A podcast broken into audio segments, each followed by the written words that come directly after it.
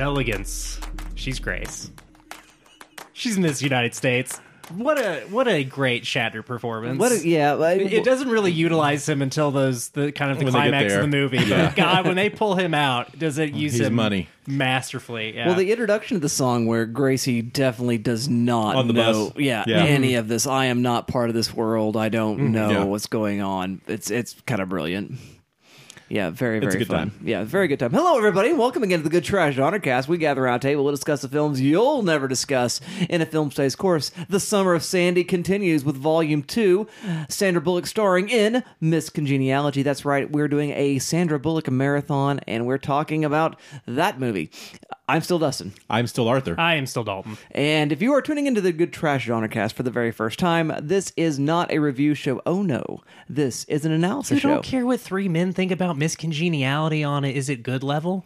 I- you don't give a no. shit about that. What are they here for, Dustin? The- Well, they're, they're here to find out if she wins or not, and we don't want them to tell them unless they've seen the movie, and that's why we're going to avoid spoilers for the first part of Ah, the yes. show. Ah, yes. That's what they want to know if they haven't seen it. That's why they found this podcast was to figure out how, how Or whether- Miss Congeniality Or, or, ended. or whether or not Sandra Bullock wins Miss Congeniality. No, I was sort of alluding to what we're going to do when it's That's time the title. for the spoilers. That's what I assume they're here for. Oh, they're, they're, they're here for our analysis? Yeah, yeah I getting hope so.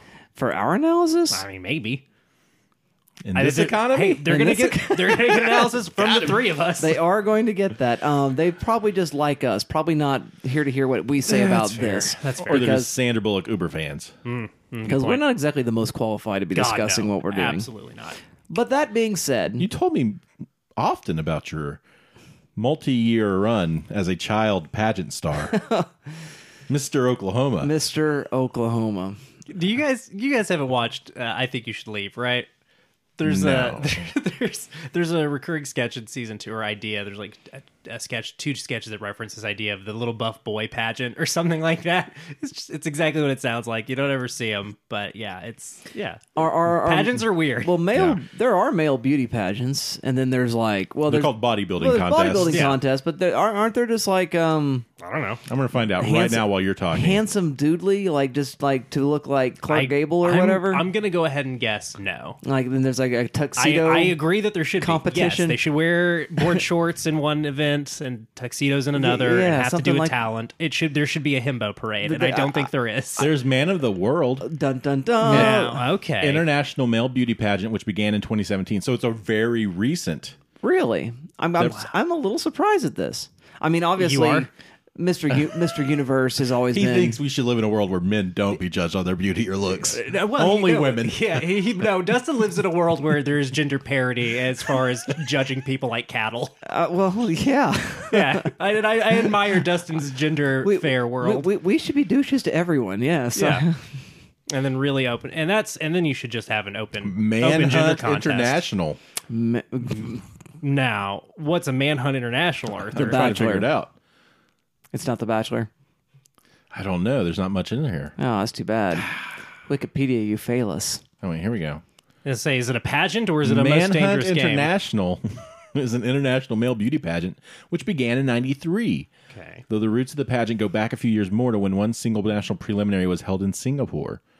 The pageant was conceived by Metro Media Singapore and Procon Leisure International, who the world's first and without doubt the most prestigious of all pageants and competitions for men. Huh. Started life in 88.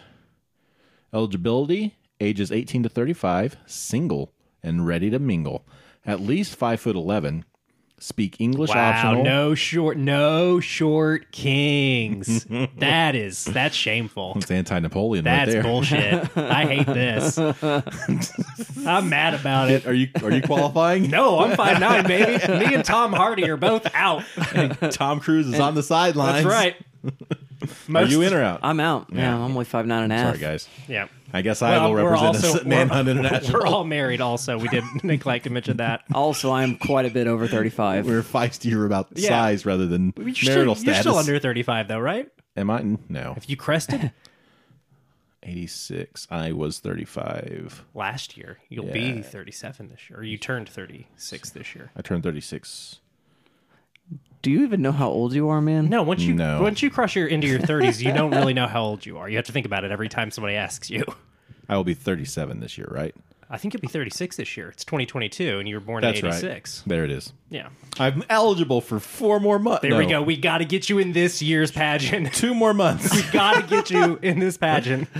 Um, ooh, okay. Anyway, what are we? What? What, what are we- hey, I'm going to avoid spoilers, and this is how we're going to avoid those. Oh, okay. Now Th- we got to break the show up into sections. Th- now this that we're is, done this is how we got into the role here. So we'll have a synopsis, which will be spoiler free. We'll do thumbs up, thumbs down reviews for just a few minutes, and those will be very, very spoiler right because we're not really doing that anyway. And then we're going to move into a little thing called expand the syllabus, which might have the gentlest of spoilers of this film or other films of its ilk. And then finally we get down to business, and that's when all bets are off, and we will reveal. Who is everything? Who done it? What happened? Where We'll tell you what happens on the perfect date. happens to Murphy Brown? Everything. Uh, we'll tell you all the things. which was just a couple of weeks ago. It was uh, quite delightfully. Uh, when I was watching the movie, it was much closer to that date, and it made me really happy. So there you go, dear listener. You have been warned. Without any further ado, um, Professor Arthur Gordon, can we hear, please, that synopsis? A tomboy FBI field officer is given a chance to prove herself when she goes undercover at an event that scares her worse than anything a beauty pageant. That is what happens. Dun dun dun. Sandra Bullock producing. Big emphasis on that. Yeah. I was kind of wondering about the history of that. I didn't look into it though, because I'm Wasn't wondering what able- she became. There is not a lot of production history that I was able to find. I'm sure. I'm sure it's out there. I'm sure there's a DVD commentary floating around in the world. yeah, and that probably gives some good some good It peeks does behind feel the curtain. very If you're listening to this into the future, there used to be a thing called a commentary track uh, that was released alongside the film on what was called a DVD, a digital video disc that you would insert into a digital video disc player to watch the movie. Yeah, unfortunately- Now I know you just immediately upload it to your brain to watch Miss Congeniality. but uh, once upon a time, there were all these sorts of special features that studios really tried to emphasize so you would buy their product on home media. Do you think there's a DVD commentary on a Miss Congeniality track on a DVD? One hundred percent. This movie I came out in the year two. find out. This came out in the heyday of DVDs. There's no way there's not a commentary track. Or I- a lot of behind the scenes featurettes or Yeah. something. There's I some. so. Well, I saw some behind the scenes stuff um, that's been ripped onto YouTube, but it looked like it was you know pretty DVD. bare bones as me far that as behind the scenes DVD. stuff. Well, as Arthur is looking that up, I do think this uh, movie does smack quite a bit of star auteurism. The idea that the star is the chief Mm-hmm. producing um, contributor artist behind a given film, and so yeah, All right, so there's a deluxe edition of the DVD. Sorry to interrupt.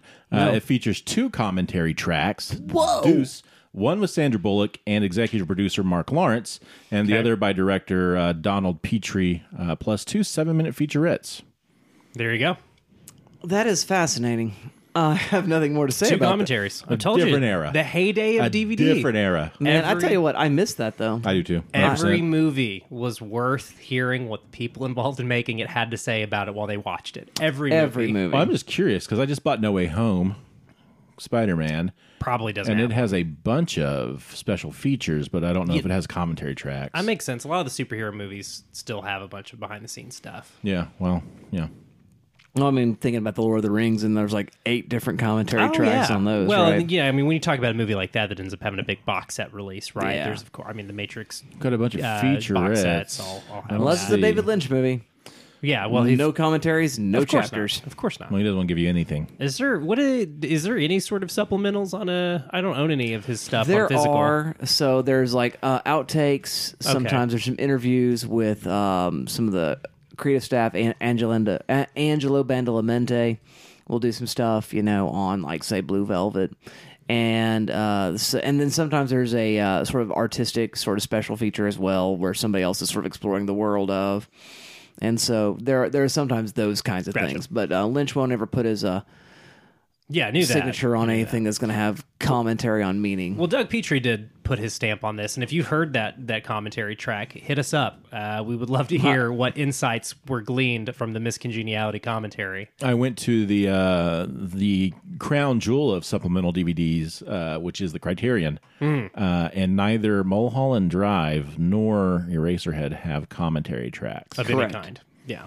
Yeah. See, it makes sense. Some there's no old Lynch interview commentary. stuff, but, it'd be yeah. cool if there was somebody's commentary track. which would be nice. But but the thing about Cri- uh, Criterion is they are sort of like uh, director endorsed i- is, Typically. part Yeah, part yeah, of their thing there, and you could release it without Lynch's endorsement, but you wouldn't be where you are in the definitive sort of Yep. Criterion. We can talk Uh, about him another yeah. time. We're here to talk about Doug Petrie and Sandra Bullock's Miss Congeniality. We talk about Lynch all the time. We don't need we that do. right now. Um, so with that, let's move on then, and uh, let's give our thumbs up, thumbs down reviews. Has everybody seen it before? oh yeah, Yeah. yeah. Okay. This this was on heavy rotation for me growing up. My sister and I loved this movie. Very cool. Well then, Dalton, you go. Yeah, okay, I'll go first. Uh, this movie did not hold up as well as I had hoped it would. Uh, it's very unfortunate. There's some there's some good bits. There there are some some good laughs, and, and there's some like real attempts to to acknowledge the issues of the day. But it is extremely the year 2000, which is to say, it it wears the stench of assumed post feminism very badly, and it is deeply homophobic in the way that basically everything from the early aughts is. Um, and, and it's just frustrating because I think there's there's moments where this movie is like is very genuinely sweet It is really about like making friends and, and like coming to understand people you don't understand like I, I think that's a big part of what makes this movie work is its heart um, but it, it is full of sort of that uh, I don't know if meanness is quite the right way to put it, but it's it's got that early aughts thing uh, of, of most of the jokes are punching down, um, and and again outside of that, it's just it's it's themes when it does try to touch on serious issues like sexual assault and eating disorders. Like these are things that get touched on, but they are just sort of paid lip service to, and and. Not you know they aren't made the butt. Well, no, a couple times they're made the butt of jokes, but both of these are issues that are again very kind of glossed over. These are not core themes within the movie, but it is weird that the movie wants to touch on these these very real issues, but not really say anything about them. Uh, and again, I feel like that's sort of everything uh, that that there is to say about this movie. Looking back on it, you know, over twenty years later, is is it is sort of full of those kinds of problems of just never really being uh, about anything. Uh, Ebert said, uh, and I think this is a really fair assessment of the movie. Uh, so back in the day, Ebert, writing for this uh, Chicago Sun Times, wrote, "It isn't bad so much as it lacks any ambition to be more than it so obviously is." Um, and then, of course, he had praise for Sandra's performance, which, yeah, that's that's pretty much how I feel about it. It it is not trying to be anything other than what it is, and I guess that's fine. But uh, there there's enough good movie here that you it makes me want something a little bit more ambitious. It makes me want jokes that hit a little bit harder. It makes me want um, stakes that feel a little bit bigger. It makes me want uh, the the action beats to be either more uh, cinematically engaging or or funnier or both. You can be you know, and it's sort of this action comedy milieu. You can do any combination of of those things. The action can be action, or it can be comedy, or it can be both. And here it's not really any of those things. It just kind of is, and that that is a, a big problem uh, with the movie for me. Um, as discussed last week, though, Sandra Bullock can carry a damn motion picture. Uh, you know, she just can, and that's all there is to it. Uh, and that's I think between the net and this movie, those that's going to be probably. I hope I don't know what else we'll be discussing in this marathon. I've I've chosen to remain oblivious uh, to what the Chosen. programming. Well, sometimes I ask you and you'll tell me. I, I've opted to not ask Arthur for for the coming week's assignments. Um, but between these two movies, both of which I don't really care for, y- her star power is undeniable, and, and that she's able to take kind of whatever films and and really make them engaging. Um, just a pratfall machine, truly. Just uh, and I, that is something that I know from uh, my research I, that I was doing on the the uh, production. That was one thing I was able to find out is she, uh, you know, working with one of the two screenwriters that are credited. Um, I think this is the, some the person that was kind of doing rewrites up to the day um, or you know on set uh, mark something or other i'll get his name in here in a second but she she mentioned uh, working with him and him knowing that uh, she likes to do falls and stuff. So they worked a lot more of that into the script because of it, it being sort of a calling card for sandra bullock. Um, mark lawrence is is the other writer. Uh, katie ford is the other uh, written by credit um, as well as karen lucas but uh, it sounded like mark lawrence from what i was watching was the last writer to have fingerprints on it. Um, so anyway, you know, it just interesting so far, and in, in, insofar as that it's you know Sandra Bullock turning into kind of the producer, the star as auteur, as Dustin mentioned. Yeah. You know, this Yeah. is sort of heavy hitter phase of her career where she's Yeah. able to be a producer, able to uh, which you know is not uncommon for movies that she's in these days, right? I think on The Heat she's a producer, which we talked about a few months back. Yeah. Um, I think on The Blind Side she's a producer. I think on a lot of her later I'm films. assuming. Bird Box, I think she's Yeah. a producer. I th- most of her later work, I know she she is involved in a production capacity, and it makes it makes sense. Especially this movie's a huge, just gargantuan hit, and that I think that kind of colors my my feedback of it. You know, if this was sort of a maligned at the time movie, I might be a little bit more forgiving, but because it was such a huge hit, it, it does kind of make me like not. It, it makes the the ways in which it's aged poorly feel even worse to me just because I know it was such a big cultural touchstone for so long. Um, that's sort of where I'm at with it.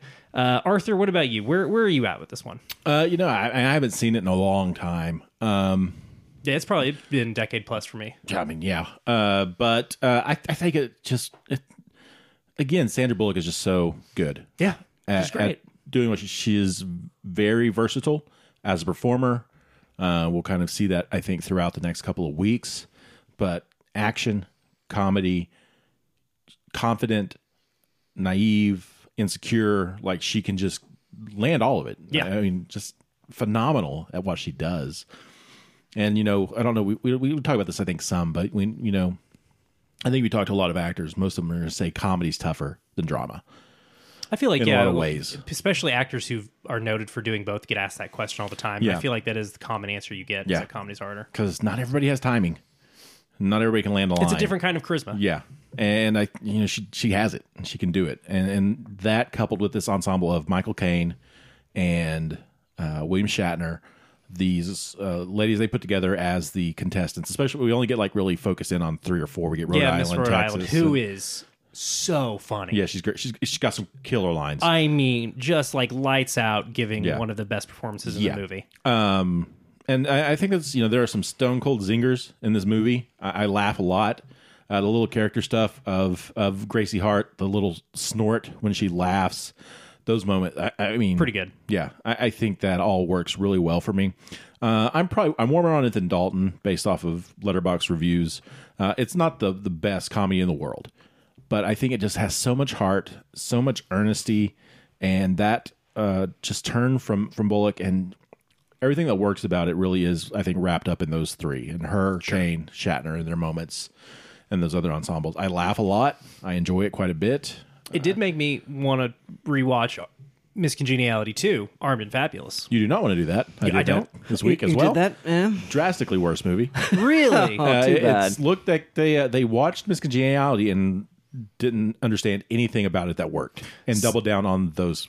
That's too bad. facets. I know. Uh, I remember liking Regina King in it a lot. She's, I mean, yeah, she's a shining star. And the but take- it's, it's weird that they, you know, like what worked in the first one. Mm-hmm. Oh, a gay sidekick, Diedrich Bader. What are you up to? Oh, sure. and come be su- you know Caine's performance is obviously he's flamboyant, but He's it's you could Caine's not doing anything that feels gross. Yeah, he- right. it but doesn't Bader feel like a feels like he's crossing that line a little. You Into know, the- caricature? yeah, Mm. affectation, dress. It feels so stereotypical. Other than calling Benjamin Bratt muffin, that was yeah, That's pretty good. Yeah. which is pretty funny. um, so it, it just kind of does that kind of stuff, and and Yeah. it really you know I think the thing that works so well about the first one is Gracie as fish out of water, Gotcha. trying to adjust to this world, and they set that up a bit in the sequel where she is going to be the new face of the FBI, but obviously she hasn't got this experience as a spokesperson or you know personal person in that way, uh, and then they just skip all that, and and it's like ten months later she's been on this for a while, so it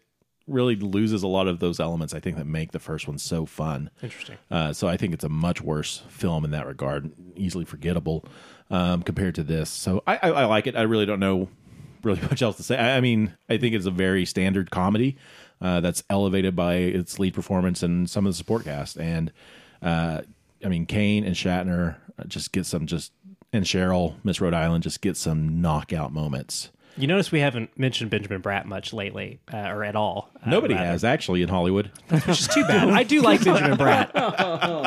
do like Benjamin Bratt. we have not mentioned him in this movie because his I character. mean, he gets all of three minutes in Doctor Strange. That's true, and he's good in those three minutes. He's really good. Well, Uh, we'll probably come back to why we're not talking about Benjamin Bratt later. Yeah, I, I mean, yeah. he does what he's asked to do. Yeah, but it's and I think that's unfortunate what fine. he's asked to do. Yeah, I think that's the issue. I mean, this Yeah. this comedy, as you've mentioned, has not aged well in its content, uh, but it's it's fun. It's it's a lot of laughs, and I enjoy it quite a bit. Well, there you go. Thank you very much for that, Mr. Arthur Gordon. Um, I also think it is funny, but has not aged well. Yes, it is of its time. It feels very '90s, and all of, as we've already mentioned, misogyny, homophobia, that kind of stuff is all over. But that being said. Great Sandra Bullock performance. Yeah. Uh, great Michael Caine performance. We've already said this. Candice Bergman, uh, Berg, Berg, Berg, Bergen. Bergen. Yeah. Bur- Murphy Brown uh, is wonderful She's great. in her particular role. Um, and uh, yeah, I- so uh, there's a lot to enjoy about. I like Ernie Hudson. Just he's got nothing to do, He- but giving a very good "Give Me Your Badge" performance, Yeah. Yeah. but yeah, with nothing to do. Now Nothing we do to get a do. little more Hudson in the sequel, but not much. But Nah. that's a shame because he is a lot of fun. He's a when lot we of fun. see him. but I, I enjoy. But I tell you what, that moment where he says, "And I'm the best we've got," That's pretty good. that's- I that mean, lands. Yeah, it absolutely lands. That you does know, land. because he. That's the problem with this movie, though, is like there are this. It has the thing that I forget so often how many studio comedies have this problem, which is that it doesn't have any jokes. Right. Like you forget how many studio comedies are just like pratfall machines Mm-hmm. and like don't really have patter, don't really have any anything resembling setup or punchlines. No, no, Right. no like it, it- and you know when we get so hyped up on something like Game Night, which is a comedy that I feel like Arthur and I both mention fairly often, as far as like being a comedy that's visually inventive, is like visually funny. You don't really get much of that here, which is I don't know frustrating for me. Yeah, I mean, it, the situation is what's funny. Yes. And, and watching these people who are charismatic in the situation is what's enjoyable. And so, yeah, that all works. I do love all the supporting cast. Uh, we we've uh, the, the various other Miss States. They are all named as such in the credits. They are just their state names. Yeah, Yeah. wild credits. Well, I mean, they're probably given a name at one point, but Yeah, they they are are. never ever described or Somebody has done the due diligence on IMDb to go ahead and do Character name? Yeah, Cheryl quotes Rhode Rhode Island. Island. Yeah. Yeah, well, okay. somebody's doing do- doing the Lord's work over on IMDb. Good job. But yeah, I think they're all solid too. I mean, Yeah. I think they're all doing a very, very good job. I mean, there's an acting moment where uh, Texas ha- ha- has to act like she's supposed to act like she's happy and doesn't quite know how to do that. I mean, it really is absolutely believable. Like I'm, you know, myth that I lost. Yeah, Yeah. We've seen those Oscar reactions. Uh, Yeah, Yeah. and and and she, she absolutely nails that. And uh, again, for a thankless, you know, tertiary, if that, uh, kind of role. So I I think everybody's doing their work there. But uh, yeah, there's a lot of jokes that are just yuck, and there's a lot of there's a lot of ick, uh, is what I would say. But that being said, still, it's a pretty fun little movie. You know, there's still little lines. It's quotable. Eyebrows. There should be two. It's just funny. Good. You think I'm gorgeous? You wanna kiss me? Yeah, it's good. It's yeah, funny. Yeah, yeah, it is. But is it a joke? No, it's not a No, joke. it's just Sandra Bullock being really charming. right. Yeah, right. exactly. And so there you go. Those were our thoughts, dear listener. They're generally pro with um some nuance. I think my favorite bit is that Cheryl, who has throughout the movie shown her lack of intelligence, gets uh, introduced as a major in Like like, biology. fission. and That's such it's a good, that is one of the joke. best jokes in the movie. Is the payoff that she's like a nuclear physicist? yeah, yeah. Awesome. Cheryl has layers. Cheryl is an ogre, baby. And Satan's panties. and Satan's Satan, panties. Oh God, that's so good. you could steal underwear and stay up all night. You're a really- wild woman. This is a really good joke. Can I, I? I I think we've discussed not liking A.O. Scott before. I'm sure some one of us has been. I don't. I don't really care for him. He's fine. Uh, I want to read something, and I never. I can't believe I'm reading uh, A.O. Scott review like snippet and going, "Yeah, I'm with you on this one, man."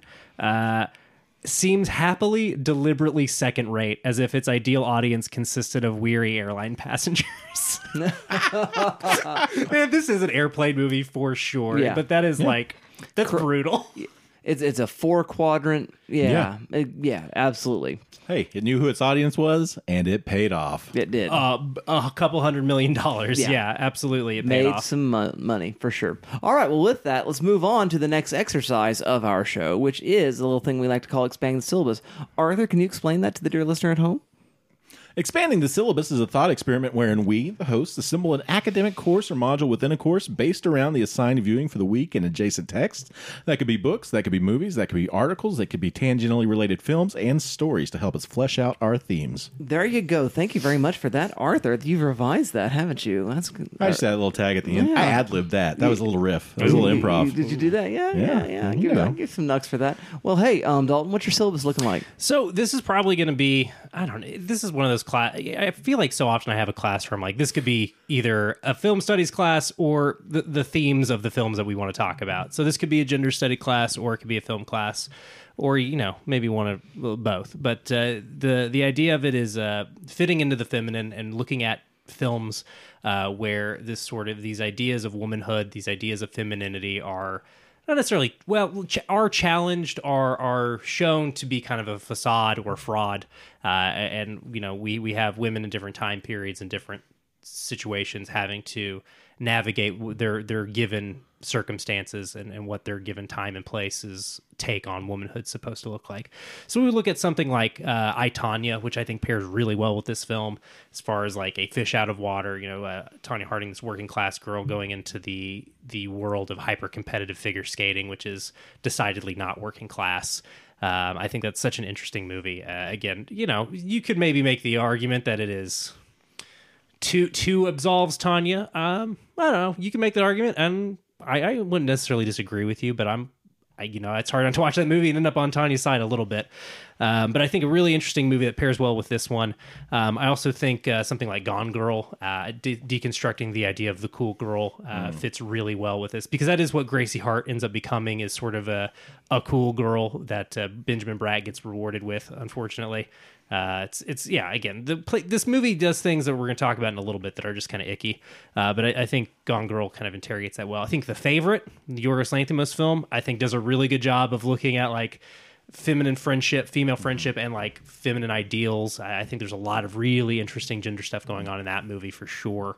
Um, Similarly, Black Swan, this sort of idea of women being pitted against each other by a, a larger patriarchal society. Um, and The Little Women, uh, the um, Greta Gerwig one, just because that's the version I'm most familiar with, but I think that film is really good. Uh, and again, a, a story that has resonated for, you know, hundreds, a hundred years plus now because it does such a astute job of kind of um, noting what it's like to navigate a quote unquote man's world uh, and, and how to do that when you're not what the world says you need to be. Um, and and how does that impact the relationships with people around you? Uh, I think last but certainly not least, I want to highlight uh, a, a a favorite of ours here at Good Trash Genre Cast, Girlhood, uh, a film that we all like a lot. Uh, we discussed several years ago at this point, but uh, again, I, th- I think a film that's really useful anytime you want to look at what does it mean to grow up in the world uh, as a, a female person. Um, I, I think that film is just so strong as far as kind of navigating uh, those dynamics and those ideas and those themes. Um, so that that's that's the class again, looking at the ways in which this, this sort of larger societal structures uh, are sort of larger, you know, uh, societal tendencies towards patriarchy and how that uh, influences what it means to be a woman in the world. And and looking at you know, I, th- I think I've done a class similar to this before, but this one definitely is going to be focused more on these sort of like bending yourself to fit into an archetype that might not necessarily be authentic to you. Mm-hmm. Sort of, and then there's definitely films that I've I've neglected to mention that I'm, I'm sure that would fit into this category very nicely. Uh, Arthur, how would how would you use this to in a, in a classroom setting? I think this would just be a singular class period in a module, maybe in a genre study uh, in comedy, talking about comedies. I, I want to talk about the fish out of water, though. I, I, I think Nice. when executed, that's a really fun joke. I mean, it naturally sets up a number of comic opportunities just Yeah. by the very nature of what it's doing. Um, and so I think that's what I would focus on. And I don't know if we'd watch these movies in full or maybe just look at clips. Um, but I want to pull some of these and think about the ways in which they're playing with the idea of the fish out of water. Uh, standardly, this trope takes a person and then puts them into an environment uh, which they are not at all familiar or comfortable in, as i.e., Gracie Hart going into the beauty pageant. This tomboy uh, roughneck girl, Yeah. uh, getting put into uh, what she deems, uh, I think, one of the le- le- levels of hell uh, in the Inferno. So. Uh, I, I want to start here, I think, with Crocodile Dundee, uh, a movie we talked about a long time ago on the show. uh, one that's pretty near and dear to my heart. Um, but I, I really like what this does with it because it sets it up in two ways. Crikey. Um, That's how because we have our main uh, journalist character who goes to Australia to meet Mick Dundee, uh, where she is the fish out of water, Yeah. and is not aware of how to survive in these elements uh, with Mick, who is kind of navigating the outback with her. Then, when she takes him to New York, he gets to become the fish out of water. Uh, in the big city, which I think is a really fun way to play with that trope to Totally. take two different characters, have them both really- be in it. Yeah. yeah, and really develop kind of two different movies around that within one film uh, as a fun process. And I like the way that it plays out. And I think some just great situational moments arise there. Uh, from there, I want to look at Some Like It Hot. Um, Billy. Wilder, uh, Marilyn Monroe, Jack Lemmon, and Tony Curtis Tony Curtis is correct. um, there uh, who uh, go on the run uh, from some bad guys, uh, wind up in drag, uh, touring uh, with a, a group of singers. Who among us? Who? Who? Whom among us? Um, we we have all been there. Yeah, and, and so sets up a number of great gags and jokes. Uh, but I think what it does in a really interesting way is uses that fish out of water element to, I think, highlight a different, I guess, culture, but you know the the way the world operates for women that maybe men don't see or understand. So it kind of points out these societal issues in a way through the lens of following these two goofy guys who've got themselves in this huge mess. Um, but it allows to kind of open up a worldview, I think, in some unique ways. Uh, and I think that's a really clever use of that trope to do that, to allow us to be introduced into a different world and possibly look at or reflect issues within that society uh, that we may not realize uh, right away from an outside perspective.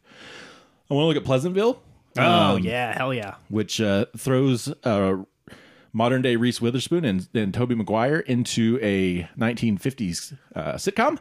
And I think as a fish out of water here, what typically happens, uh, we usually see the fish, uh, titular fish out of water, sort of integrate with society and come to understand society. they grow lungs. but in Pleasantville, uh, they uh, corrupt. Uh, or better, dra- enlighten. Yeah, j- drag them kicking and screaming Yes. into enlightenment. Yes, yeah. yes. Which I think is a again another unique way to play with that trope Absolutely. and really, uh, you know, it, it would be like Mick Dundee coming across and I don't know, getting everybody to wear leather jackets and hunt alligators in the streets of New York swamps or, so- or sewers or something. There's alligators in the sewers. I know they're just down there in the muck and the mire. We haven't gotten to Pleasantville on the show, right? We have not. We have I not. mean, that's we'll get to that someday. Yeah, we got to. That, that's Yeah, a that's, that's- a very that's a us. must. That's an us movie for sure. Um, so I, I, I again, I'm just looking at these because I think they they really play with that trope in, in unique ways. Finally, I, I want to end uh, somewhere fun with the Lego Movie. Yeah. and this almost came up a couple weeks ago when we did something. I don't remember. Uh, I think it was last week we did the net because I almost did a wrong man thing. Um, gotcha.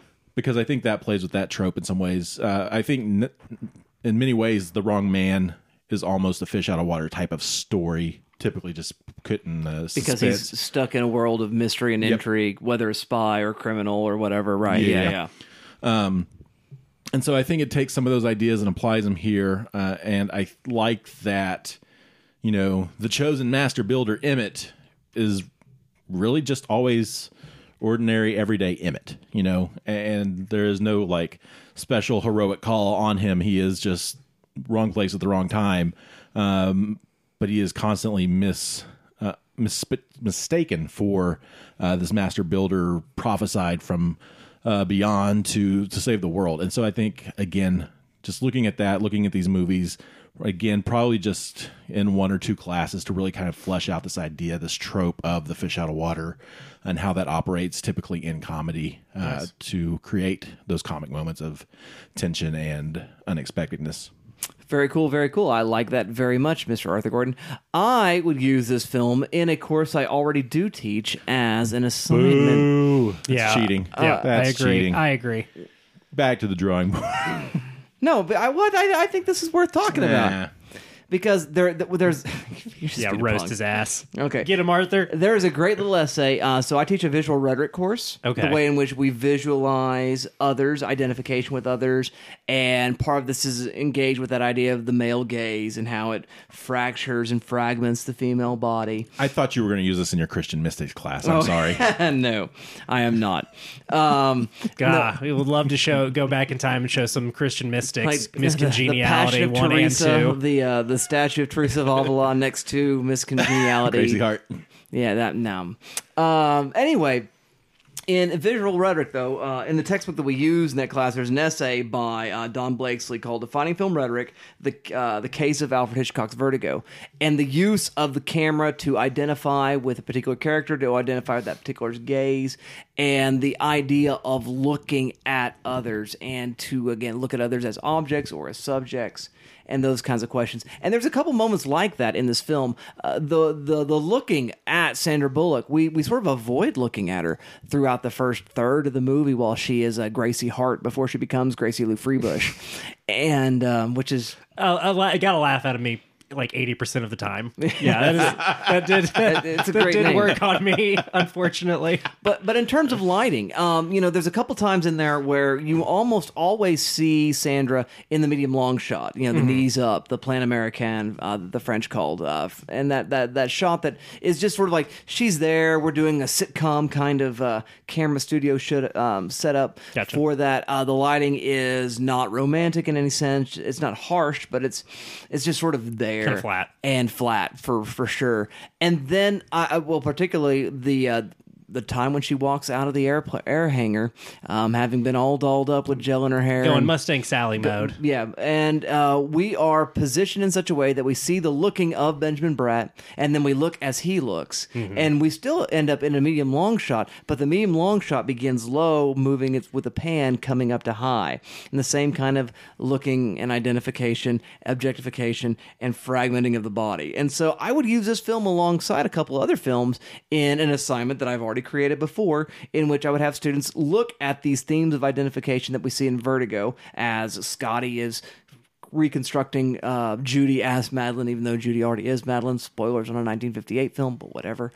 Uh, and so that would be an example of one of the movies that I would use uh, alongside, say, Oh, Rear Window, alongside uh, She's All That Nice. and uh, alongside Phoenix, uh, a German film that I've yet to get to, but uh, nobody wrote about it. They were all scared of it. And then um, also, finally, uh, bringing back Michael Caine, The Prestige, where it's all about how we're not looking. And where we're not looking in the right places, and uh, thinking about that different kind of identification that's going on there uh, with the particular um, twisty bit of that particular film. So I'm trying to be spoiler gentle here. Still. Ah, who cares? Um, there's there's lots of Christians Bale. There's yeah, there's Christian's Bale There's many Christians Bale. and Hugh and Hughes Jackman as there, well. there- there- it turns out there will end up being multiple Hughes Jackman. There's there are far less Christians Bale than Hughes, Jackman. Yeah, Uh, but no, we were having a lot of fun there. enough said about that. But I, I, that idea of the look and identification, and how th- we are moved as an audience to look in a certain way, to look at characters in a certain way, and the idea of that uh, male gaze. So probably Laura Mulvey's visual pre- pleasures in the narrative cinema may also uh, play a role as well. But those are my thoughts, and thank you, gentlemen, for your thoughts on expanding the syllabus. I believe now it is time for us to get down to business.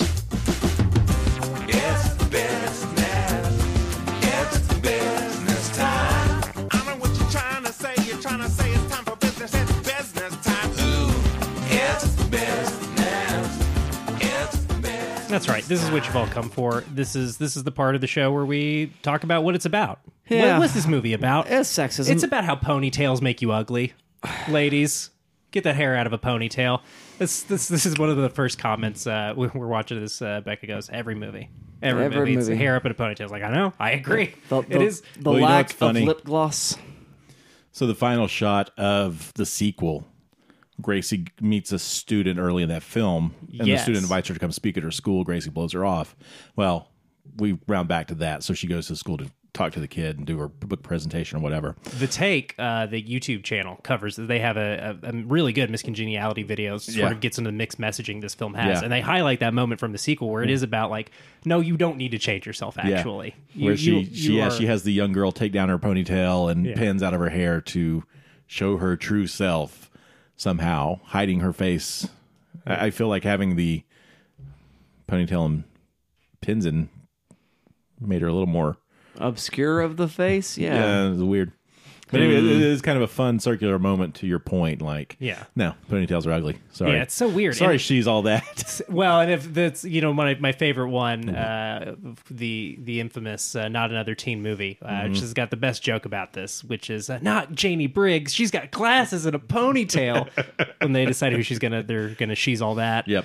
Uh, but yeah, I mean, this is such a, a tired and, and well worn trope that it's it, it's almost not even worth mentioning. But it, it is funny how you can set your watch to it. If some if somebody is going to go f- get glammed up in a movie, you better believe they're going to start in a ponytail. I guess except in Princess Diaries, Anne Hathaway just has like untamed hair. she's just real schlubby yeah Yeah, yeah, she's yeah, no, no unkempt. ponytail, but unkempt. Yeah. Um, you know, it's funny, I mean, and still, like, uh, what Netflix just remade, she's all that in- as he's all that, oh yeah, that's right. where they have to fix the the guy, uh, and he's just like some punk rock looking dude, you know, who's just kind of edgy, like, so already hot is what Bre- you're yeah, saying. yeah. Breakfast 100%. clubs in, Yeah. right? like, where's the guy that looks like me? He's like overweight, not athletically gifted, wild hair. Like, where we at here, guys? Yeah. like. Let's make this like it's it's like a thirty minute montage of some fat guy doing sit ups. I mean, there is a certain believability challenge that goes on with this because we all know that Sandra Bullock is Sandra Bullock. Yeah. and so we know that Gracie she's, Hart is already cute. Yeah, like, yeah, it's very like- attractive. It just yeah, what she doesn't tweeze her eyebrows. That the I don't know if they had Sandra grow out her eyebrows or if they have got like an eyebrow merkin going on, but it works. It- like the the It's an eyebrow toupee yeah that she wears. yeah it is That's funny. yeah it's a very weird setup that they've got going on in this movie, but it does work. Uh, sorry, Dustin. it's fine. Um, but I was thinking about the earlier bit where we were first introduced to Gracie Hart as an FBI agent, Mm-hmm. where she moves to disobey orders to save a human being's life from choking on a peanut. Mm-hmm. Um, and it's sort of done as you know your your heart gets in the way and you endangered other officers and somebody gets shot. And, but I mean this you know sort of cinematic construction of the event is such that it is her acting in a sort again an essentialist kind of reading here, and I'm aware of that as I do it. But she does act in a way. Uh, what's the word I'm looking for? Um, she she she acts in a maternal sort of save somebody's life kind of way. well, but it's also she it's couched in like you don't you don't get off that you don't easy. get off that easy, but Yeah. but still, it, it- it's one of those. I made a judgment call to save somebody's life, Yeah. you know, as opposed to sort of a cold, heartless FBI guy. Let the guy just lay there and die. Gotcha. You know, Yeah. kind of thing. That Right. is what she's in trouble Uh, for. yeah. You know, and then there's a certain, you know, she refuses to be quite as cold and calculating. So she's she's one of the boys, but she's never quite as good as one of the boys. Yeah. Yeah. Mm, and I yeah, I just want to sort of begin by saying that this this this film doesn't know what it's doing. That that that's where I was going to come with it. Is that there's there's a way in which that feminizes, and yet that's part of her problem. Is that yeah, we're going to see you as one of the guys, but not really as one of the guys, and we're going to look down on you because you're too much like one of the guys at times. But she can't be one of the girls because she's too masculine. Right. Yeah.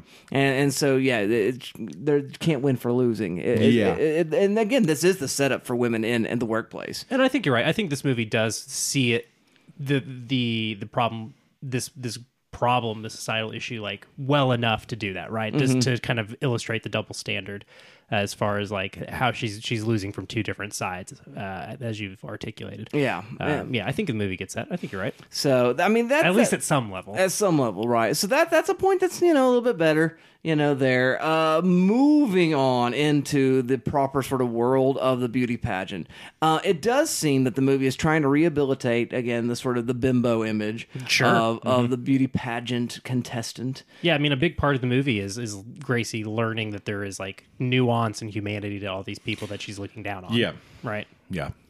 and and uh, that is like one of the more effective themes that the movie has. Again, is is her getting to know these people and and getting to know these other women and becoming friends with him, uh, and it, that works more or less. Like uh, the stuff with her and Cheryl, Mister Rhode Island, like that is all really compelling and like well acted and and fairly well written. Again, it is kind of clumsy in the way it, it addresses very real, you know, issues of eating disorders and sexual, assault. Yeah. Well, and- and the the lesbian Miss New York. yeah, Right? yeah, and, and it kind of pays lip service to all these issues, and ah, just it feels clunky every Mm-hmm. time it tries to like have an issues moment. Um, especially the eating the the she's the throwing it all up later joke. Just oof, Yeah. oof, that's that's a rough one. it's interesting that uh, you know it, it does highlight the depth of the people involved with pageantry, but mm. still seems to find pageants themselves to be very superfluous and surface level mm-hmm. with the the the repeated world peace thing. Like they're just things that people want to hear.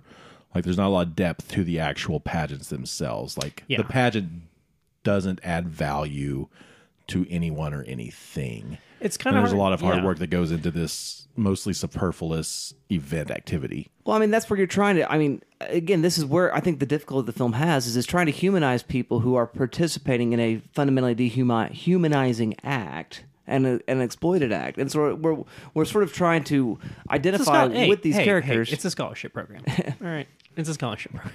It could- very funny that she gets to bring that line back around to Mm-hmm. Candice Bergen. But you're right that the movie is it, it feels like it, it's a cross with itself so many times because it can't quite navigate th- this sort of central issue with pageants, right? And it can't figure out is this superfluous or is this like a, a real like legitimate Yeah. scholarship?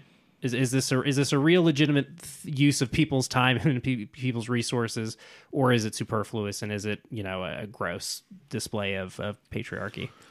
Well, and, and I mean, a thing can walk and chew gum at the same time. It can, yeah, it can be both. It can Yeah. be it can be all of these things and more, right? And I Yeah. think the film has such a it has a hard time dealing with that nuance because I, I think that's again this this take episode or this take video is really good um, as far as uh, illustrating that the multiple times this movie does kind of have mixed messaging on, on multiple fronts. Like it's it's not just Yeah. one issue. This movie's Yeah. got multiple issues where it's like the the person in the control booth who's like, "Can we say lesbians on TV? You got a problem with that?" Like it's it's both like That's a good bit. it's a pretty good bit, but it is also like kind of it, it's as good as a joke. It's as good as a piece of like queer adjacent comedy can be in 2000 without being homophobic, right? Right. It's Yeah. so and it's so on the line still. Like it's mm-hmm. Yeah. it's Because the, the the easier, to, more palatable joke is where oh hello when from Michael Caine and Benjamin Bratt runs away.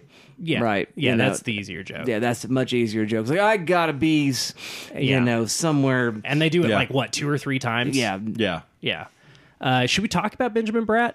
Since you just mentioned him, or do we have anything Oh, else I we want guess to we say can- about the mixed messaging of like are pageants good or bad? We didn't. we we can we can talk about ninety Benjamin. percent of the film's problematic material comes through and channeled by Benjamin Bratt. can't stop hitting on women. Every woman he interacts with in this movie, he hits on. Uh, sexually uh, harasses, d- damn near assault. Well, yeah, no, uh, sexually assaults his coworker. Uh, you could say uh, in a in a bit of like workout banter. Fucked Yeah. up, man. Weird. Just a weird scene that does not play twenty years later. Is that, that scene is strange because it does feel like there's a weird, there's a different spirit to it than what it actually is, right? It's supposed to be a comedy bit. Yeah, if there's it's not supposed bit, to be like, sexual we- tension. We fight. This is a thing we do. Yeah. You know, like we we do judo or whatever Yeah. and talk about what we talk about. But it is, yeah.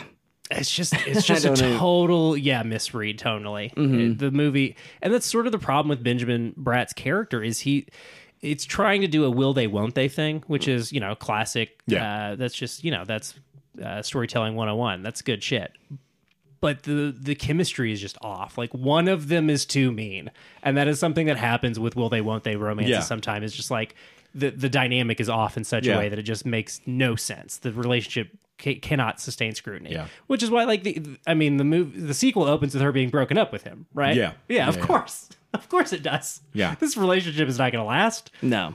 uh this the fucking sandwich joke R- y- y- you ever yeah, seen that- sandwiches we're- big ridiculous a lot of meat. Yeah, to again a, a rando person that we never see throughout the rest of the film. Yeah. Yeah, the waitress. Yeah, I mean, he's what picked up a college co-ed at the beginning. yeah this guy's like 36 Well, when he finally asks her out, he's like, you know, hey, want to go out to eat? And it's like, I'm not calling it a date. We may or may not have sex at the end. It's Yeah. like, what are you? What? Do you like her or not, dipshit? Yeah, come on. I mean, Well, they're only together for like two weeks before he breaks up with her and runs off to Miami in the sequel. That's so funny. Because I think the sequel picks up like two or three weeks after. oh, the movie. Yeah. Oh, really? And she Wow. has to go to the Poconos with him, and he's like freaks him out or whatever. She's moving too fast for him. We know what kind of guy he is. yeah. This schlub. What a sh- yeah. All right. Well, yeah, Benjamin Bratt. Um, let's let's pivot to the other central male, Michael Caine. The- the, Yes. Henry Hi- Michael Caine. Michael Caine. Michael Caine. the the the Henry Higgins of the piece. She even says She you'll get name yours, drops Henry it? Higgins. Yeah. Yeah, I Yeah, mean yeah. you got to right. You Yeah. gotta you gotta name check Pygmalion. Yeah. my, Mhm. my fair lady, whatever name you want to call it by. Yeah. uh, the- She's all that. Yeah, of course. The original She's All That. Yeah. Um, what do we think? I mean, that is sort of the the um, Elizabeth Eliza Doolittling of uh, Gracie Hart is sort of one of the themes that goes hand in hand with the, the pageant, like as a whole, right? A- As as as goes the pageant being like the central location of the movie, so does her transformation. Like it, it is the makeover is again such a well-worn story trope at this point. The uh, the the woman who will not be tamed, who has to uh, be tamed. Uh, because a guy said so. Uh, yeah. Yep, that's I'm checking my notes here, and that is because a guy said so. uh, in all of these stories. Uh, so it- you know, does it does it do anything with that formula? Does it? I mean, it's it's funny that they name check, of course. Uh, you know, Henry Higgins, Eliza Doolittle. I mean, it feels pretty standard. You know, there's not a lot. I, I, I do think, you know, the thing with My Fair Lady and Pygmalion, I think there's a little more with Henry Higgins' character. And I don't think Michael Caine's Victor, whatever, um, really has much. He's to- just I a mean, joke very machine. one to two dimensional character here. Uh, and I, you know, I, I doesn't, isn't Henry Higgins kind of play the romantic foil too? Yes. I haven't seen My Fair Lady in a long time, Yes. but that's what I was thinking. Yeah.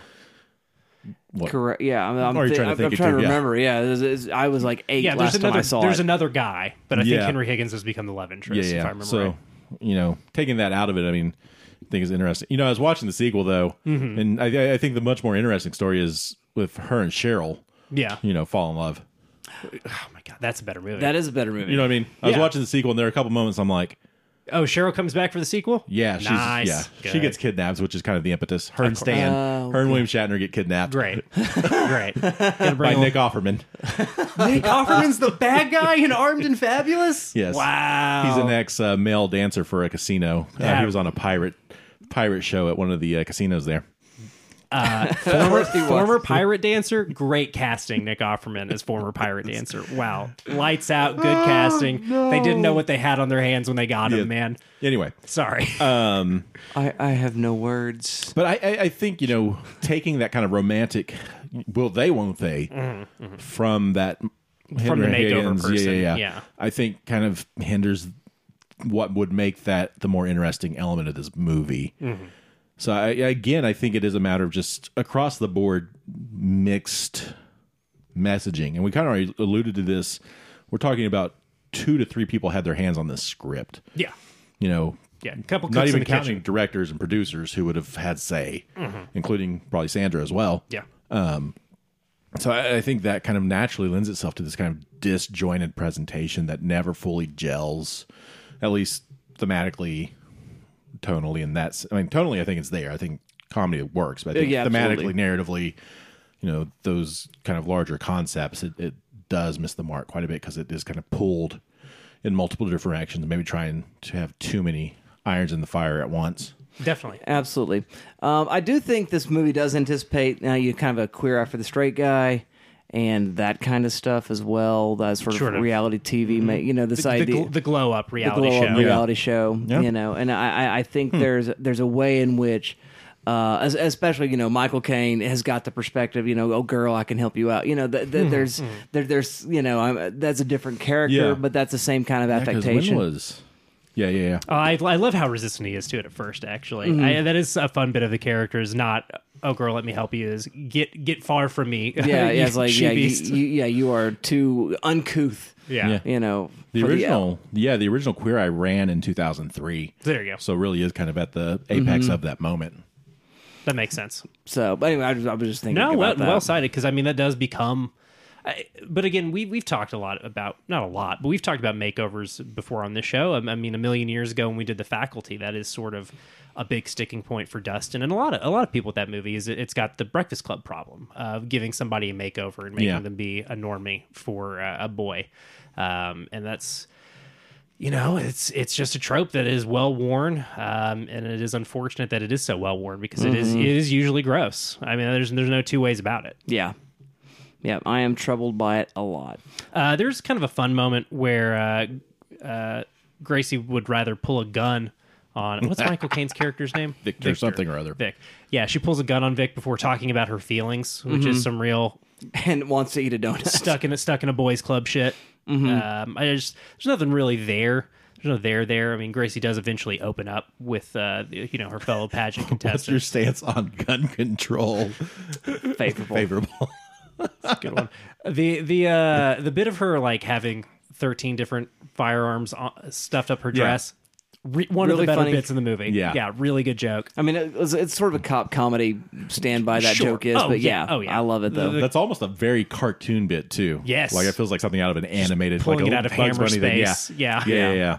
yeah. The, yeah, the, There's the a Mary Poppins thing to her dress where she's just got. dress of infinite holding. Yeah. yeah it's really good. Yeah, Um, so I, I does anybody know if they've stopped doing the swimsuit competition uh, portion of pageants? I, I tried to look this up. I feel like know I've heard some there of them have was stopped a doing this. kerfuffle about that at some point, but I I, feel am, like I've heard this too, but I couldn't find. I, I didn't look hard enough, but uh, I, I was curious if, if this has been done away with by pageants at, at any point. Uh, I'm sure some of them still do it. I'm sure some of them might not do. Oh, it you're looking at. Miss USA, not Miss America, aren't you? and they are different contingencies, I believe. Yeah, they're Yeah. they're like different promotions, for lack of a better way to put it. Uh, you know, It- different it- rules. It's uh, yeah, it's Hey, it's coming up in June. Is it? ah, I'll tune in. she's elegance and grace She's this Miss this Uni- June. Um, while Arthur's uh, doing some research for us on that, um, do do we have anything to say? We have already mentioned Ernie Hudson giving a classic badge in your give me your badge in your gun scene. Mm-hmm. Um, and it's sort of just uh, I mean it, it's stuff like that that makes you see why why A.O. Scott and, and Ebert were both kind of uh, mean to it as far I mean, Ebert was a little bit nicer, but why they were both sort of calling it formulaic because it is deeply formulaic. Oh, it's 100. percent Oh yeah, I mean, I mean, back. I mean, it's classic four four quadrant film. I mean, very much Save the Cat screenplay. I mean, mm-hmm. everything you'd. Ex- I mean, yeah, and I think Except the cat gets mad when it gets saved. Yeah, exactly. you know, we've talked about this before, though. Specifically, I think about the Italian Job, which was a mm. very by the numbers heist film, but just did it miserably. Mm-hmm. You know, I, I don't think there's anything wrong with being generic. Sure, sure. You can be generic and be good. Yeah, mm-hmm. Yeah. and I think that's what this lands. I mean, yeah, This it's- movie, it's yeah, paid is by numbers. generic and it's it's good. It is one. I mean, this feels in a lot of ways like a 40s or 50s comedy. but it's got these gestures. I, I think what we're really frustrated with are those little gestures towards something a little bit deeper that could have been a bit more Yeah. um, incisive, societally sort of um, Yeah. diagnostic, and it fails to give more than lip service to that kind of stuff. And I, you know, I think Some Like It Hot is a nice Mm-hmm. counterbalance to this, where because I think Some Like It Hot does try to really offer insight into what it's like being a woman. Yeah. Even in 1955. Fifty-five, yeah. Um, right. It does try to. Ha- it does. I think land that depth uh, of theme of what it's trying to do, and I, I understand that frustration. Well, And you can see moments where, you know, we'll go ahead and I'm going to go ahead and give Sandy credit for this. You know, her, her producer credit. I assume she had something resembling creative control in some aspect of this movie. So, you know, I, I kind of want to give her the credit for the, for the times it does make these gestures towards having something on its mind. But as, as Arthur's pointed out, between, you know, three screenwriters uh, attributed plus, you know, all the hands and that got in the kitchen getting it from the page to the screen, there's no telling like what got cut, what got smashed together. You know, what's just totally uh, uh, subplots that are just totally Yeah. gone. So it, it is. It, I think it's stuff like that that makes it frustrating, where you can Yeah. see where maybe there was a more interesting draft at some spot. Yeah. Um, they've been talking. ab- I've, uh, I've been. This has been coming up on Blank Check a lot lately. The the sort of the, the process that studios go through of you can never go back to a previous draft. They'll, they'll, they'll never just go. Well, here's here's Undo. an email. yeah, here's an email from Z. six weeks ago. Yeah. You just take that version. Yeah. But you know, you always have to go forward, keep moving. And Yeah. this has got one of those. This is one of those movies where you feel like Well, it's we've- been through yeah, turnaround. we've a dug the times. hole. Here we are. Yeah, Yeah, exactly. we, we've Yeah. cut that scene. It can never come back. Yeah. Yeah. Um, all right, so Miss you uh, Miss America website says Miss America has evolved in society as women in society have evolved. This past year, candidates were no longer judged on outward appearance. That meant the elimination of the swimsuit competition and additional time and focus on the candidates' voices to be heard more often. Well, there you go. And that's Miss America, not Miss Yep. United States. Yeah, Okay, there, There you and. I didn't know there was a difference. There's Miss USA. Miss United States is fake. That's what's made up for the movie. Yeah, well, that makes sense that they couldn't get a real Yeah, pageant yeah. to put their name on. okay, this. there, no pageant would allow their yeah, that trademark. licensing. But there You're is gonna Miss make fun USA of my and there's a Miss- industry Yeah, in yeah. this economy. um, I want to look at. Can I talk about? I want to. I'm interested by a few things here. Okay. Okay. Oh, did I close that? Let me pull up. So the first thing I was thinking about um, was why did I just blank on that? All right. So the first thing I was thinking about, and this is very minor. I don't even know if there's anything to say about this. Was the idea of scope in comedy maybe is the best way so watching this there's a very cinematic quality to it the way it's shot the way it's filmed sets locations at all right which feels very much of a bygone era because I feel like now I could watch any comedy on Netflix, any comedy on I mean I mean sitcoms. I, I won't take it to the television level.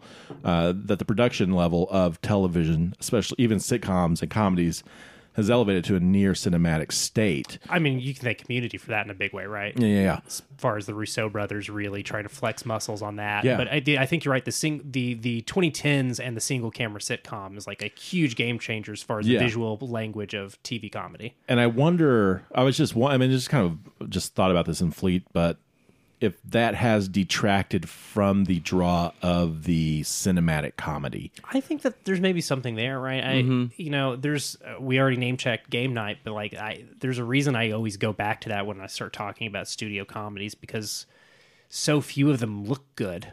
Uh, which, which not to put too fine a point on it, not to be too too rude about it, but uh, some of them just, as Arthur said, this movie looks cinematic, but it also doesn't look good.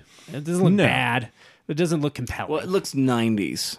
Yeah, That's how it fair. looks, Yeah, you know. everything is very competently lit in a way that's almost ugly, if mm-hmm. that makes sense. Yeah, but I'm, I'm, I mean, I'm looking more like it's not obviously on a sitcom set. yeah, yeah. I, I, you- Yeah, the, yeah. the sets feel real enough. Yeah. yeah, I, I- and I think maybe the the competition has gotten stiffer because TV comedy has has.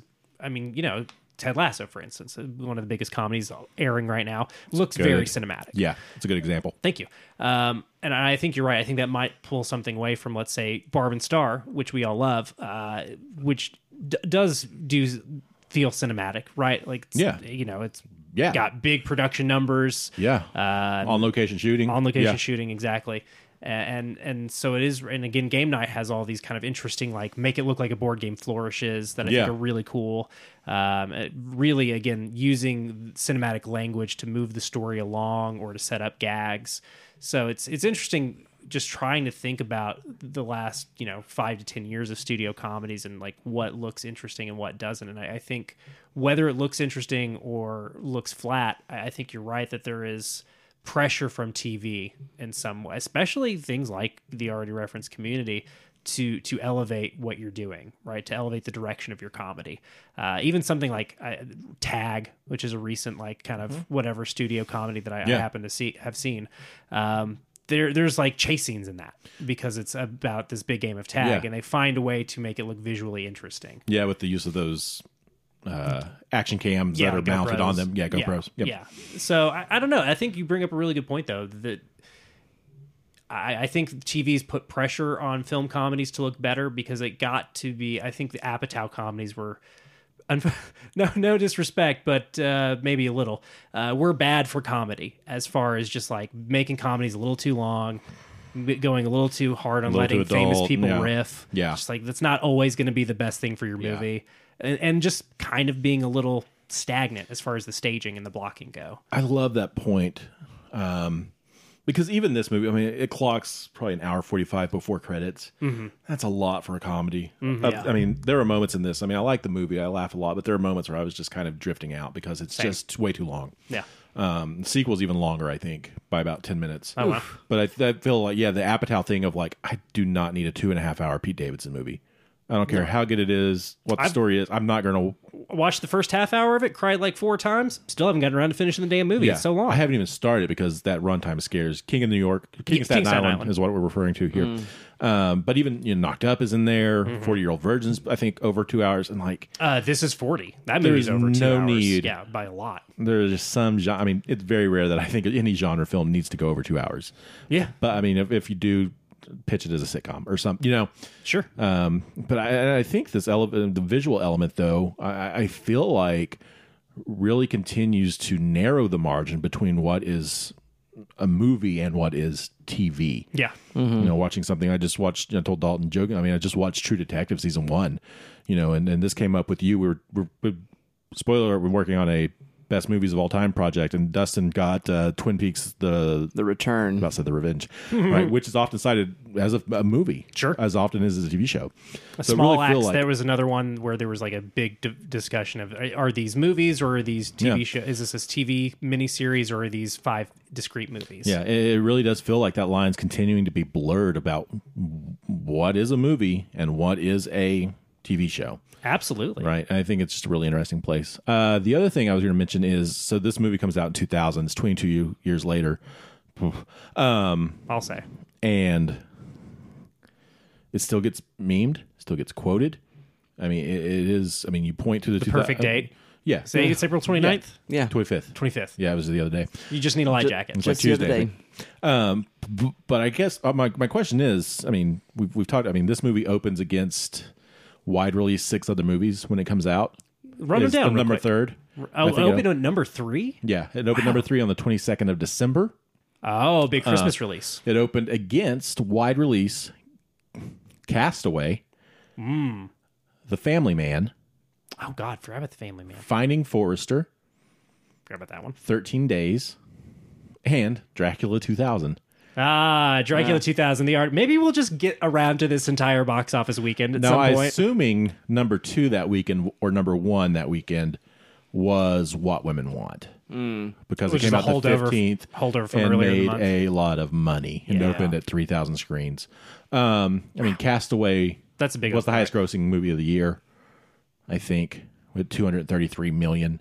Miss Congeniality is at 106 million for the year. What, what Women Want made 182 million dollars. Uh, I think that's nuts. Wow. Uh, I think uh, this movie ended up doing like 200, right? Yeah, 212 uh, internationally. But of these movies, I, I think Castaway maybe, but Miss Congeniality is probably the most notable. Has have like the As most far as- cultural longevity. Yeah, yeah, yeah, Yeah, yeah. So I guess what are those intangibles that you think that create those Sandra Bullock. five to ten time in a decade? Is it is it star power? I think I think I think Sandra has a huge. I think her her broad appeal as a performer has a lot to do with it. I think the fact that it's a movie about a woman marketed towards four quadrant audiences, but still is is underlined about a woman. Yep. I, I think that's got a lot to do with it because there's just especially in 2000 that's just not you know, uh, we, we're, we're slowly but surely reaching a point. This was also pointed out in the the video the take did about Miss Congeniality. We've reached a, reached a point where like half of movies pass the Bechdel test. We've gotten better as far as Hollywood goes at you know uh, film representation parody. It's not great, but it's better um, as far as other issues go. Um, but I, I think this movie definitely helps move the needle on that. I think again, Sandra Bullock helps move the needle on that. I think her career as as a whole has done a lot for um, just on screen parody. Um, I think in addition, there's a less noble reason why, and it's not ignoble, but it's less noble Mm-hmm. insofar as I think this movie has going for it uh, the Monty Python factor or the Princess Bride factor. I think it's just so quotable. It is one of those films got some that good quotable bits. and and and it, it- that's why it gets a life after its theatrical release in uh, home video and also a major run on TBS or whatever, you know, where people see this movie a lot, and it becomes a movie that again it just it enters into the lexicon, and so you know I can't hear you for the half masticated cow rolling around in your open trap. I mean, which is a stupid, not even all that funny of a line, but we know that line because mm-hmm. the move the movie itself is written in such a way that it is full of these bits. Well, and Michael Caine delivers the shit out of it. Yeah. Correct. Um, but I, I I think I think it does have that sort of holy grail factor to it, insofar as it's just it's super super quotable. And once you're on the in and you know it, it is more pleasurable to. It, it's a movie that rewards the rewatch because you like to be able to know the lines. Sure, As opposed to movies you don't care about the lines. There's a, a buy-in, an Yeah, investment yeah, there. yeah, Yeah, yeah. Again, it's not ignoble, but it's not as noble. Yeah, sure. Uh, because I think there there there is uh, the noble answer, right? Is it again uh, in a a desert of representation, uh, a movie that's Mm-hmm. kind of about female friendship uh, is is water. So you know, I think that that has I that think has that's true too. Something to do with it. Again, I think of you know Mean Girls as another contemporary, uh, you know, a female centered comedy from about five years later uh, that also has had a lot of you know staying power in the culture as far as its its thumbprint goes. And I, I think it's sort of again similarly about trying to understand people who are different than you and and trying to not live in a world where women are pitted against each other, trying to to do something about that world. Uh, I don't know. I, I, there's something there. You're absolutely right, though, Arthur. That's interesting that of of all those movies that uh, it opened against, that this is definitely the one that's had the. I, I think, without a doubt, the one that's had the real staying power. I mean, Castaway, but I don't know. When was the last time you heard somebody talk about Castaway? I don't know. I mean that that was a hit, and it you know it was a big I mean, prestige hit. yeah, yeah, yeah. But I don't feel like it's got it's got much clout twenty years out though. Here are the top ten movies from that that that year. From the year two thousand. I think. Let me see. By yeah. Is it by year? What are we doing here? All right. This being a December release does make that kind of tricky, right? Because, uh, like, uh, I, th- I always think of American Sniper, which was like one of the highest grossing movies of the year it came out, but only because of all the money it made the following year. Mm-hmm. Sort of weird box office math when, when Right. for those December releases. I'm trying to figure out. Oh man, never mind. I've, I've lost the timeline. That's all Doesn't right. matter. Well, I tell you what. Speaking of staying power, let's ask a question about staying power. Ooh. Let us move on to What a segue! shelf or trash. What shall we do with Miss Congeniality? I ask you first, Dalton. Well, Dustin, I believe that what we need as a society is harsher punishment for bad movies, uh, and, and that is why this parole violator has to be put in the trash. No, no disrespect to uh, the the fantastic Sandra Bullock. Two weeks in a row, I had to do it though. Uh, I just don't. It's not good. It's just not that good. I'm sorry. She's been in funnier movies. I think The Heat, which I was kind of mixed on. I think I like her better in that. Um, at the very least, I like her and Melissa McCarthy together, um, and that that does a lot for me. Um, I don't know. It's there's just not enough here. As as funny as her tackling a cowboy is, uh, and and making a joke about he'll think twice before he lights up again. Pretty good. Good bit. Pretty good bit. In a Bavarian dress, no less. Yeah, doing the water glasses. Like there are there are good bits in this movie. They are not strong enough to to make up for sort of its shortcomings. I would say. Yeah. Fair enough. A fair light enough. trashing from me. What do you say, Arthur? Uh, I would agree. I think just very softly, very gently lay it on top of the trash. I mean, this movie is so easily accessible. Um, and you probably meet people who could quote the whole thing. So you wouldn't even need to watch it. But yeah, I, I- I think this is a very, very, very, very light trashing for me. Um, I think it, it absolutely deserves the life that it has gotten on streaming services and at home video. And so, yes, I don't think it's worth owning. Like, I don't think you need to go buy this DVD combined with whatever else. I'm, I'm sure it's um, there are several box sets. Oh, you could definitely get both of these movies for five bucks. Oh, yeah, yeah. easily. Hmm. No, there's an idea. but it, it is a uh, is a super streamable movie, and uh, it should be caught and should be watched. It, it should be on regular airplay on WGN or whatever. But, WGN. remember WGN? This They're still around. They still run movies. It, it is a very weird pull. I agree, but they are still around. WGN. That's probably where it was, man. Then you God. watch a Cubs game afterwards. Yeah, his his references are just gonna get older and older. the, the longer we keep doing this show, we are just gonna be Hey, in this big is a trouble. 2000 movie, man. You're right. The All very right. 2000 reference. All right, so I'm just being You're right, though. I get what you're saying. It's it's TV rotation, streaming rotation. This is where it, it lives and and, breathes. and and when you when it comes on, watch it. But yeah, I wouldn't buy it. No. So there you go, dear listener. Those are our thoughts on uh, Miss Congeniality. What are your thoughts? Tell us how to share those thoughts with our dear listeners, Dalton. I will certainly do that. If you want to send us some long form feedback on Miss Congeniality, you can go to goodtrashgenrecast at gmail.com. Shoot us that email. Uh, let us let us see what you, your thoughts are about uh, Gracie Lou Freebush v.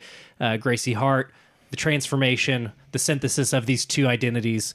Does Sandra Bullock transcend and become a third, more interesting person, or does she go back to being Gracie Hart? Uh, let us know. Good Goodtrashgenrecast at gmail.com. Gracie Lou Freeheart. Yeah, that's right. Tell us, tell us, tell us what uh, you think. Uh, you can also find us on Twitter at Good Trash Media. Uh, that's where you can find links to the shows, uh, as well as links to other articles and other podcasts that we find interesting or are, you know, made by people we like.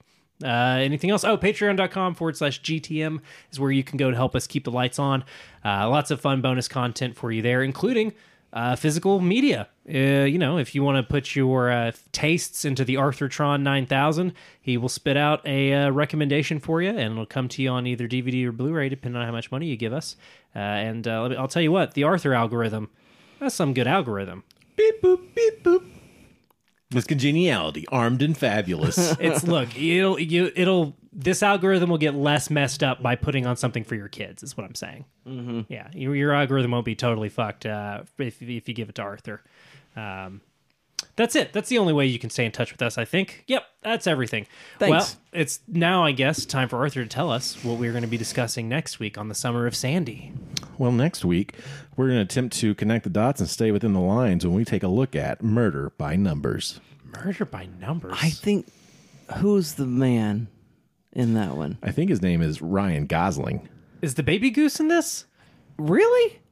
I- Is that the one with um, Michael? Uh, what's his face? Who's um, one of the uh, baddies in? Um, oh, you ben know, Chaplin, Ryan Gosling, Michael Pitt. Michael Pitt. That's who I was thinking of. I have seen this. 2002. Oh, I, you know what? I really remember liking this movie a lot. directed by Barbet Schroeder. Never heard of him. Oh, it's the director of Single White Female. Okay, all right. Yeah, this is a this is a pretty good little thriller. I think. I, friends. I wow. And I, oh, Michael Pitt and Gosling are both going to be like 13 years old in this movie. They- and we're going to look at a little bit of a flaunt because uh, on a 50 million budget, it only made 56.7 million. really. Two years after Miss Congeniality. Is it the Meg Ryan syndrome? We'll find out were next they week. were they not ready for for uh, noir Sandy? Yeah, we're gonna find out. All right. Well, there you go, dear listener. You keep watching. We'll keep talking. We'll see you all next time.